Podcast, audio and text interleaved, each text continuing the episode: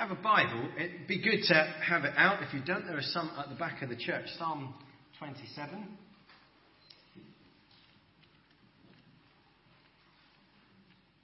And we're going to unpack the psalm together for a few minutes now. Um, let's pray before we do. Heavenly Father, help us in this moment now, I pray. Help us to turn our eyes and our ears and our hearts to you. Speak to us, I pray, through your Holy Spirit now. In the name of your Son, Jesus. Amen. Amen. Amen. It was the best of times. It was the worst of times. Very good. You educated a lot. It was the age of wisdom. It was the age of foolishness. It was the epoch of belief. It was the epoch of incredulity. It was the season of light. It was the season of darkness. It was the spring of hope. It was the winter of despair. Amazing words at the beginning of a novel by whom? Charles Dickens. What was the story called?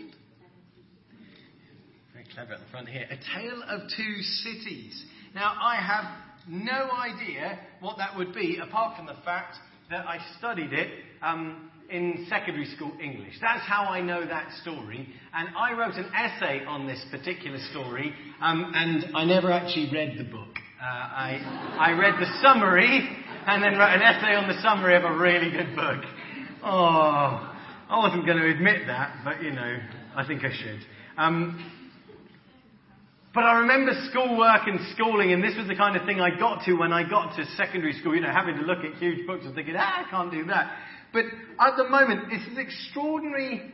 Um, so, in the words we just read, contrast between two different worlds and two different experiences that were happening at the same time. And the, and the writer, Dickens, brings them both together. And if I'm honest, um, my experience of schooling at the moment is two totally different worlds. Somebody asked me this morning about what are the age differences in your kids? Well, um, Archie, the eldest, is, is 10 and just going to secondary school this year. Um, and Harry has just begun, he's three, he's just begun uh, preschool. Um, and so the questions I'm asked are literally worlds apart, as you can imagine. Uh, with Harry, it's Daddy, what's that called? Well, that's a handbrake, Harry. Uh, can I do it? No, no, no, you can't do that. Daddy, what's that? Well, that's a potato masher. Oh, uh, can I have a go? Perhaps. Uh, just not right now because we're late and we're stressed and we need to get the tea on the table. Um, Daddy, what's that? Um, that's my circular saw, Harry. Can I push the button? No, no, no, no. Um, with Archie, it's Dad. Um, what's the difference between an oxymoron and juxtaposition? I kid you not. True?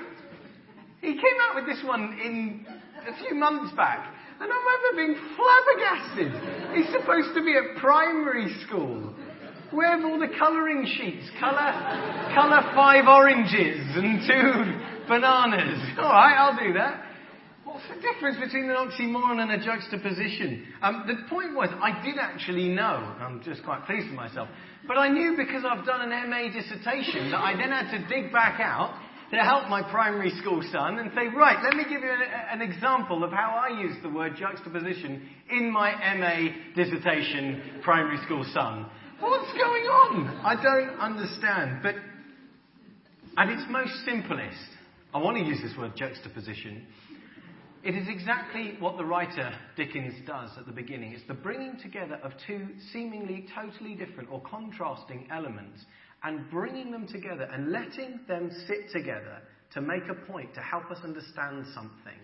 Darkness and light, the feeling of both at the same time, a juxtaposition, um, is that's exactly what that means. Um, but it's not just something that you can use in writing or reading. It's actually something, if we're honest, we experience in life. The two juxtaposing worlds of education that I have in my life at the moment, Harry's and Archie's.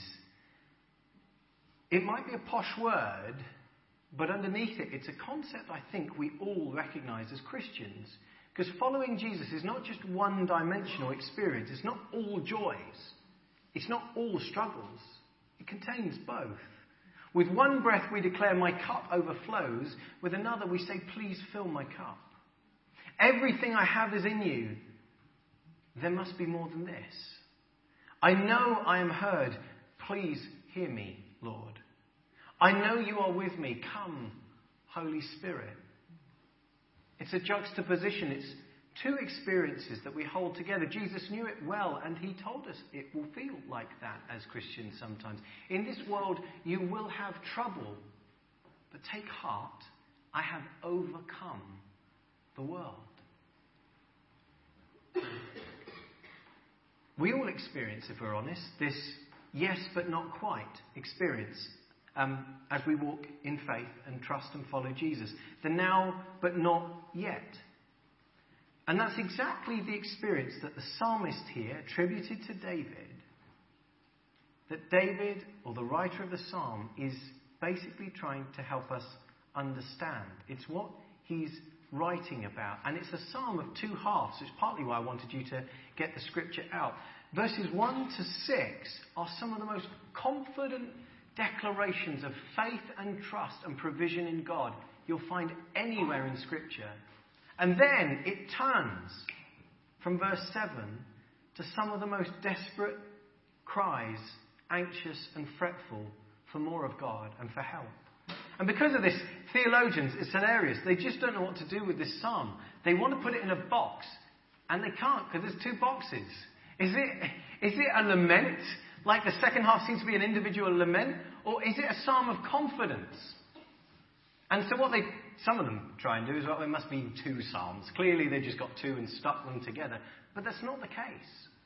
The, the psalm is a whole, linguistically, thematically, structurally. It is deliberate the writer has deliberately brought these two things together and isn't trying to hide the fact, isn't embarrassed about the fact that both of these things are true in his experience at the moment as he's writing this. And actually, it's hugely profound as a psalm because of this. Here is an honest reflection on what the life of faith really feels like sometimes. So we're going to unpack both halves briefly this morning. Um, and we're going to reflect on it as our experience as Christians. Total confidence in God's provision.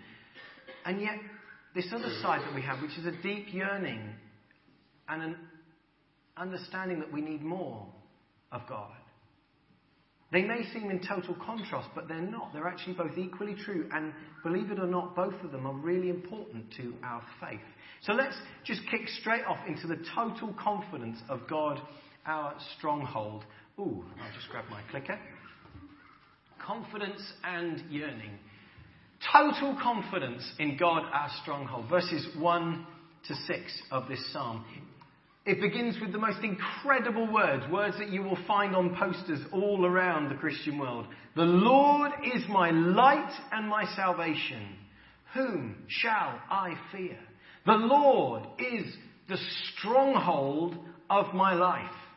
Of whom shall I be afraid? The psalm roars into life, almost explodes with passion and faith and confidence in God. I have a light that shines brightly, that brings me joy and life and guides me on the way. I have a Savior who has rescued me again and again and will rescue me again and again, who I can totally trust. And I have a stronghold that will not fail me. And his name is the Lord. He is my dwelling place of safety. He is my means of protection. He is a strong and a fortified place right at the center of my life. Consistent, dependable, unswerving, and He is the Lord.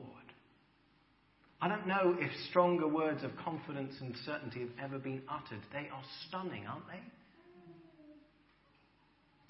This confidence right at the heart of the psalmist's life. It's not in his skills or strengths or armies or weapons or horses. Far from it. It's in the Lord whom he knows by name. And he uses the name of the Lord here in the Old Testament. When you see Lord written in capitals in our NIV versions, they are using, the writer is using the name of God there, the personal revealed name revealed to Moses, Yahweh, as we sung in our first song um, appropriately. Yahweh, Yahweh, we love to sing your name. So here he is saying, Yahweh, my eternal, mighty, and awesome stronghold, the God of the universe, the stronghold of my life. And this for the psalmist changes everything for him. When the wicked are against me, though an army besiege me, says, though war break out against me, my heart will not fear. I will be confident. Confidence and confidence and confidence in the first part of the psalm. Even in a genuinely frightening world. The fear of violence, the fear and pressure all around him, even the fear of death, does not have the power to overwhelm this believer. Because right at the heart of his life is this light, this Saviour, this stronghold that will not fail. To see such a stronghold, a beautiful, powerful, unswerving stronghold in the life of an ordinary person is simply awe inspiring. But I want to say to each one of us this morning that if you're a Christian, then you have the very same stronghold in your life that will never fail you. And you know him by name Jesus. You know him by name. His name is Jesus. You have a true and unfailing light. Jesus said, I am the light of the world. Whoever believes in me will never walk in darkness, but will have the light of life. You have an all sufficient Saviour, as we were thinking about again this morning and last week, the one who went to the cross to pay for everything for you. In him you are saved, totally forgiven, rescued for all eternity, safe, secure, and destined for heaven. Friends, if you believe in Jesus Christ as your Lord and Saviour, you have something that totally sets you apart from everybody else who doesn't. Believe it or not. For at the center of your life, and sometimes we forget this, you have a stronghold that will never fail you, in whom you can place your total confidence.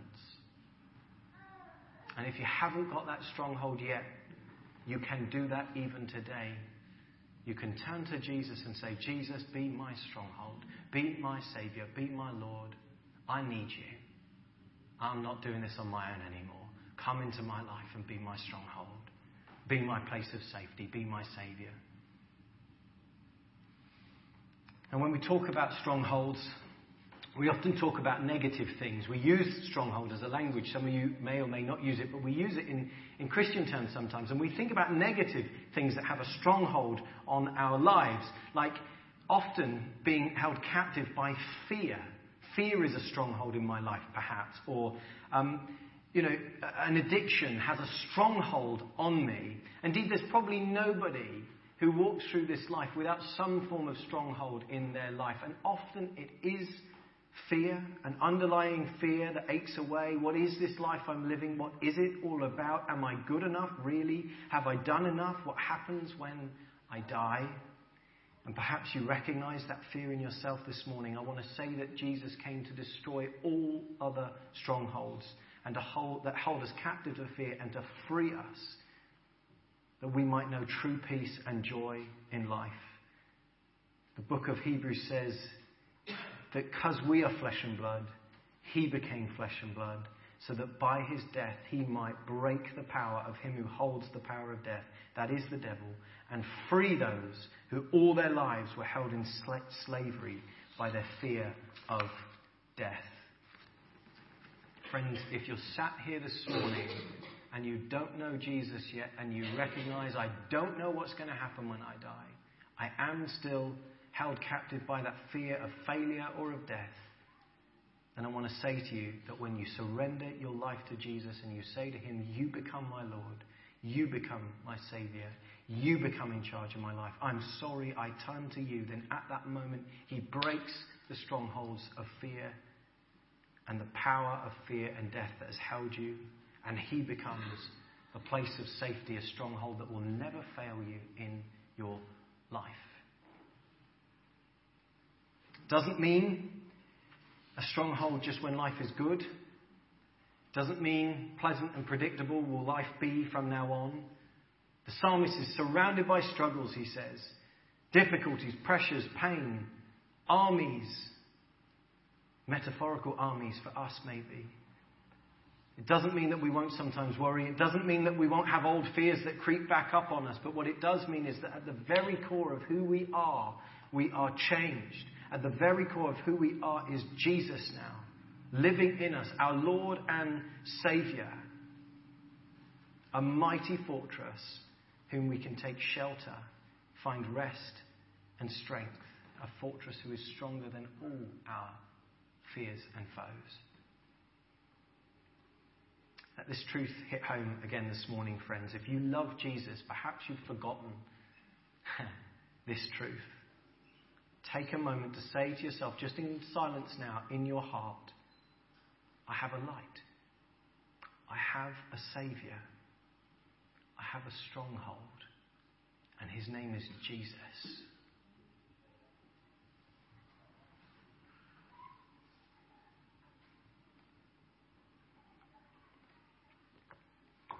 So it is as we understand and we get a glimpse of this total and utter confidence in God that the psalmist has, we then understand why he's able to write a sentence like this that the one thing he desires more than anything else is the presence of his God, his stronghold. One thing I ask from the Lord, this only do I seek, he writes, that I may dwell in the house of the Lord all the days of my life, to gaze on the beauty of the Lord and to seek him in his temple.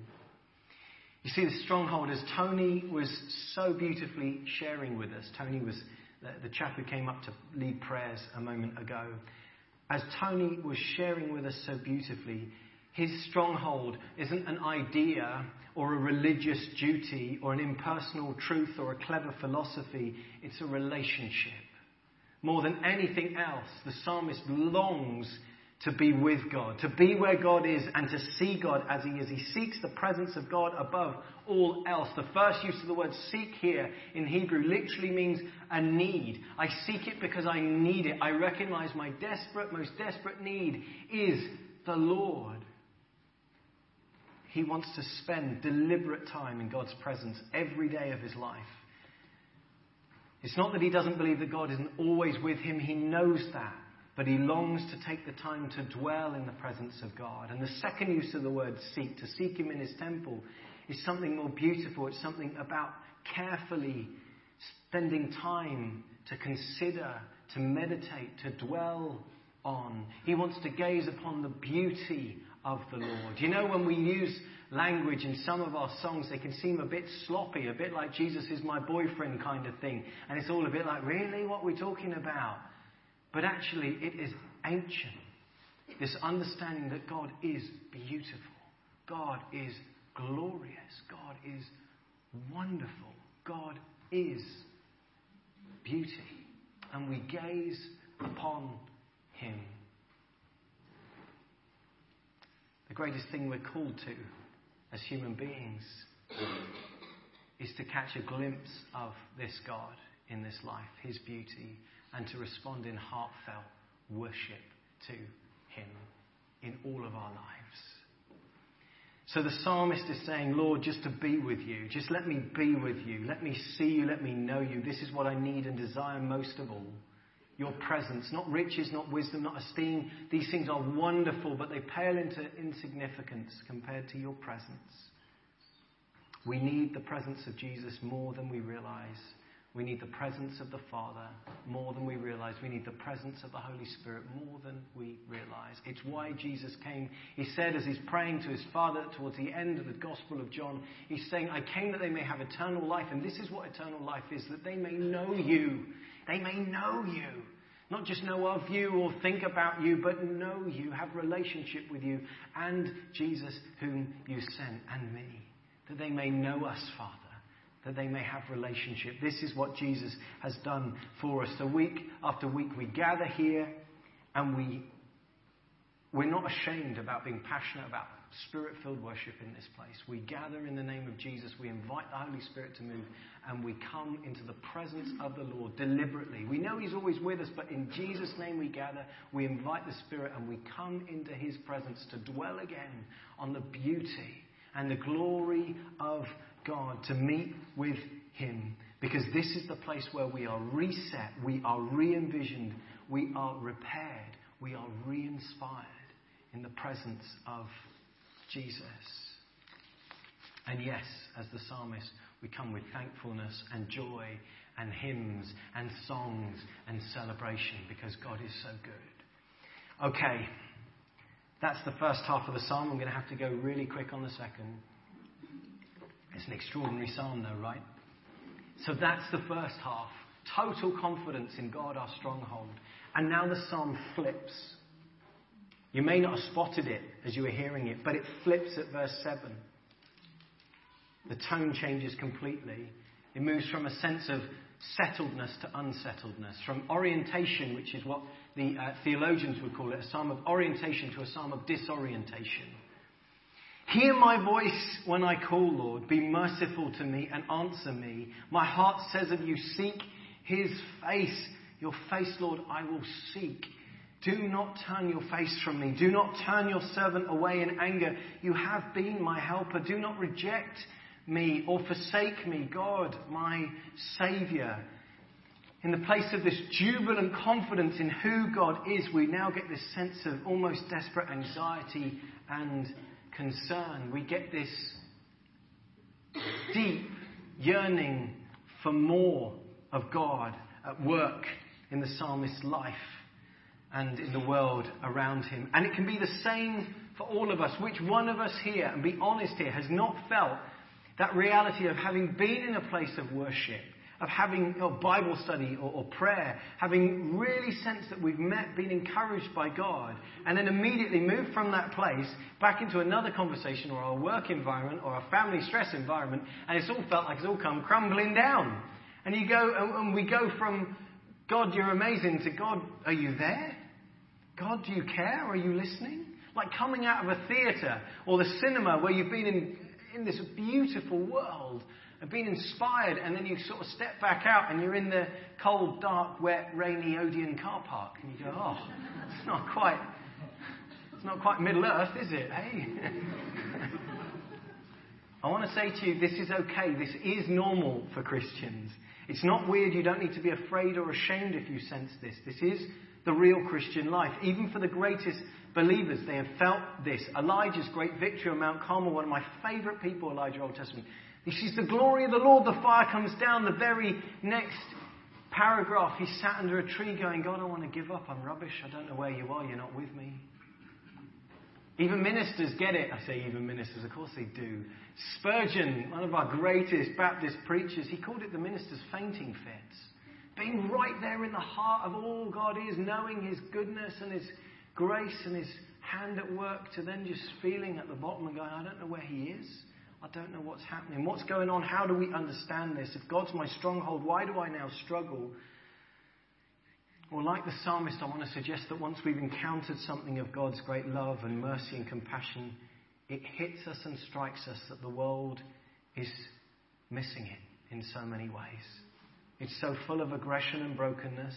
Once we've personally tasted the goodness of God, we realize that we do not experience fully yet all of His goodness in all of our lives yet. The presence of God leaves us hungry for more of God in our lives. We realize we're not there yet. It's not something we fully know. We're desperate for more of God. We're desperate for more of His help. He sometimes feels far away. He sometimes feels different, distant. We realize that we're not all that we wish we were yet as a Christian. But there are truths here that we can hold on to. I'm going to have to go really quickly here. But I want you to hear this, especially if you're in this place this morning. Because even if we struggle or doubt in this way, which is common to all of us at times, it does not mean that we are far from God. And I want you to hear that or that he's totally absent. In fact, God is at work in and through these experiences. Indeed, through this struggle in the psalm, it is God himself who actually calls the psalmist back to seek his face again. My heart says of you, seek his face. Your face, Lord, I will seek. That's the translation we've got in the NIV, but really it's God's voice saying, Come and seek my face. God's spirit is still stirring. The psalmist's heart is still alive.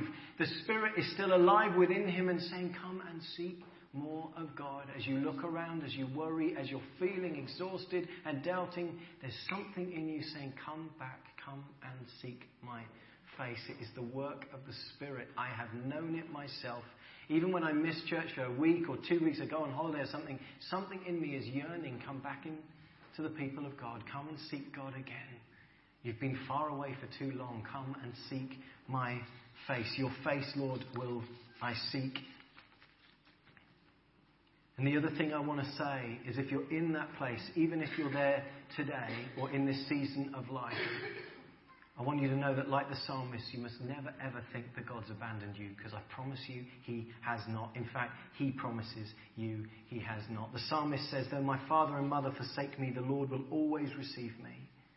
Even in our deepest feelings of worldly hurt and brokenness and pain and isolation, if we have invited Jesus to be our Savior, we can know with all confidence He is with us. I will not leave you as orphans, specifically, Jesus said.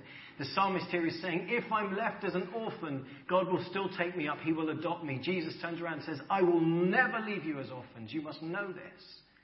I will come to you. I am with you always until the very end of the age. Jesus is not absent or especially absent in times of trouble. He is especially present in times of difficulty and struggle and suffering. He is not especially absent, He is especially present.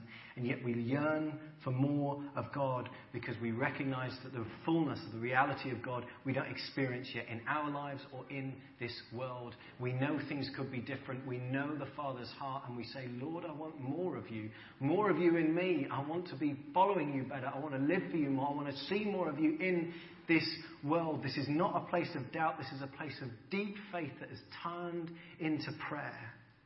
The greatest prayer of all, actually. The prayer that Sally and Carl picked up on at the end of their talk. Lord, let your kingdom come and your will be done more in my life, in my community, in my workplace, in my family. If you're in that place, call out to the one who is listening today, who is with you. Okay, two fantastic parts of this psalm, this juxtaposition brought together, these two equally faith filled cries, which the writer now leaves resounding at the end in his final exclamation. He says this I will remain confident of this. I will see the goodness of the Lord in the land of the living.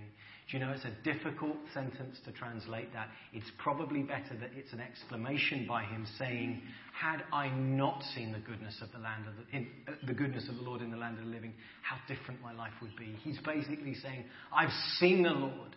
Can you imagine if I had not known his goodness? That is his confidence. And then he says, Yet wait for the Lord.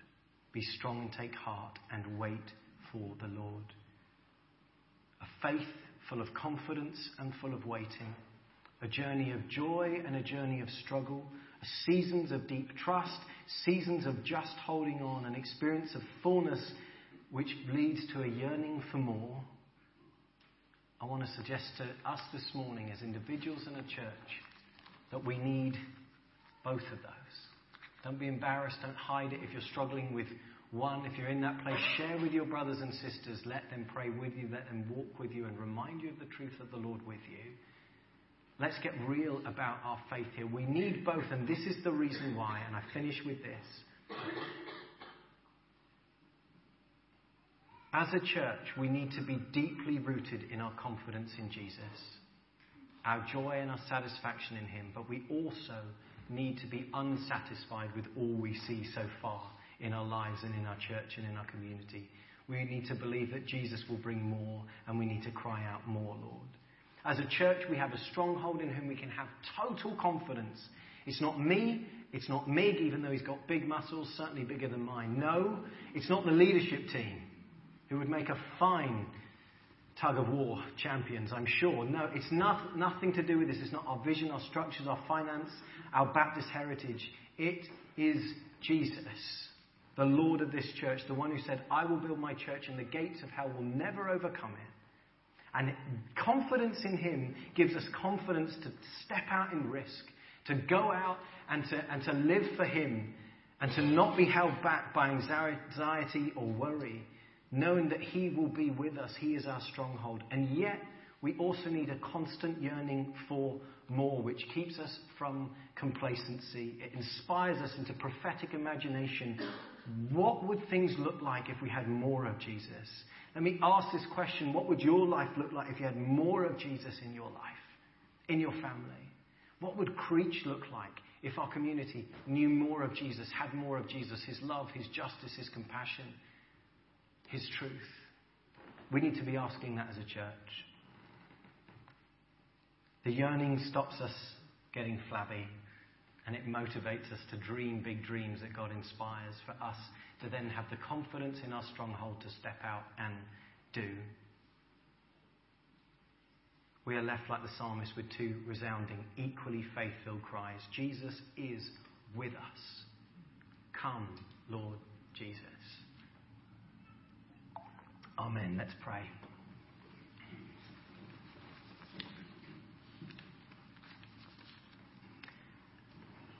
Loving Jesus, I just ask for your blessing this morning on us.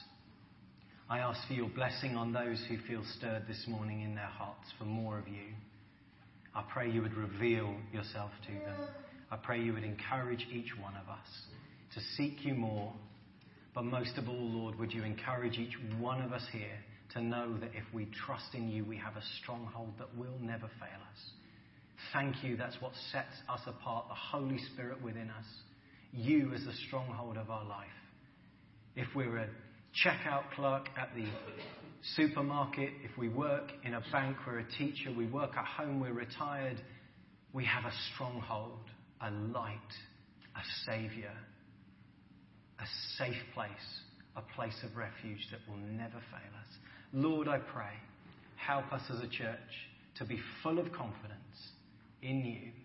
Help us as a church to never grow flabby and rest on our laurels, but help us have that yearning that you taught us, the greatest prayer of all, let your kingdom come more. Help us to see and dream with you all that could be possible for us as individuals, as a community, and in the communities around us.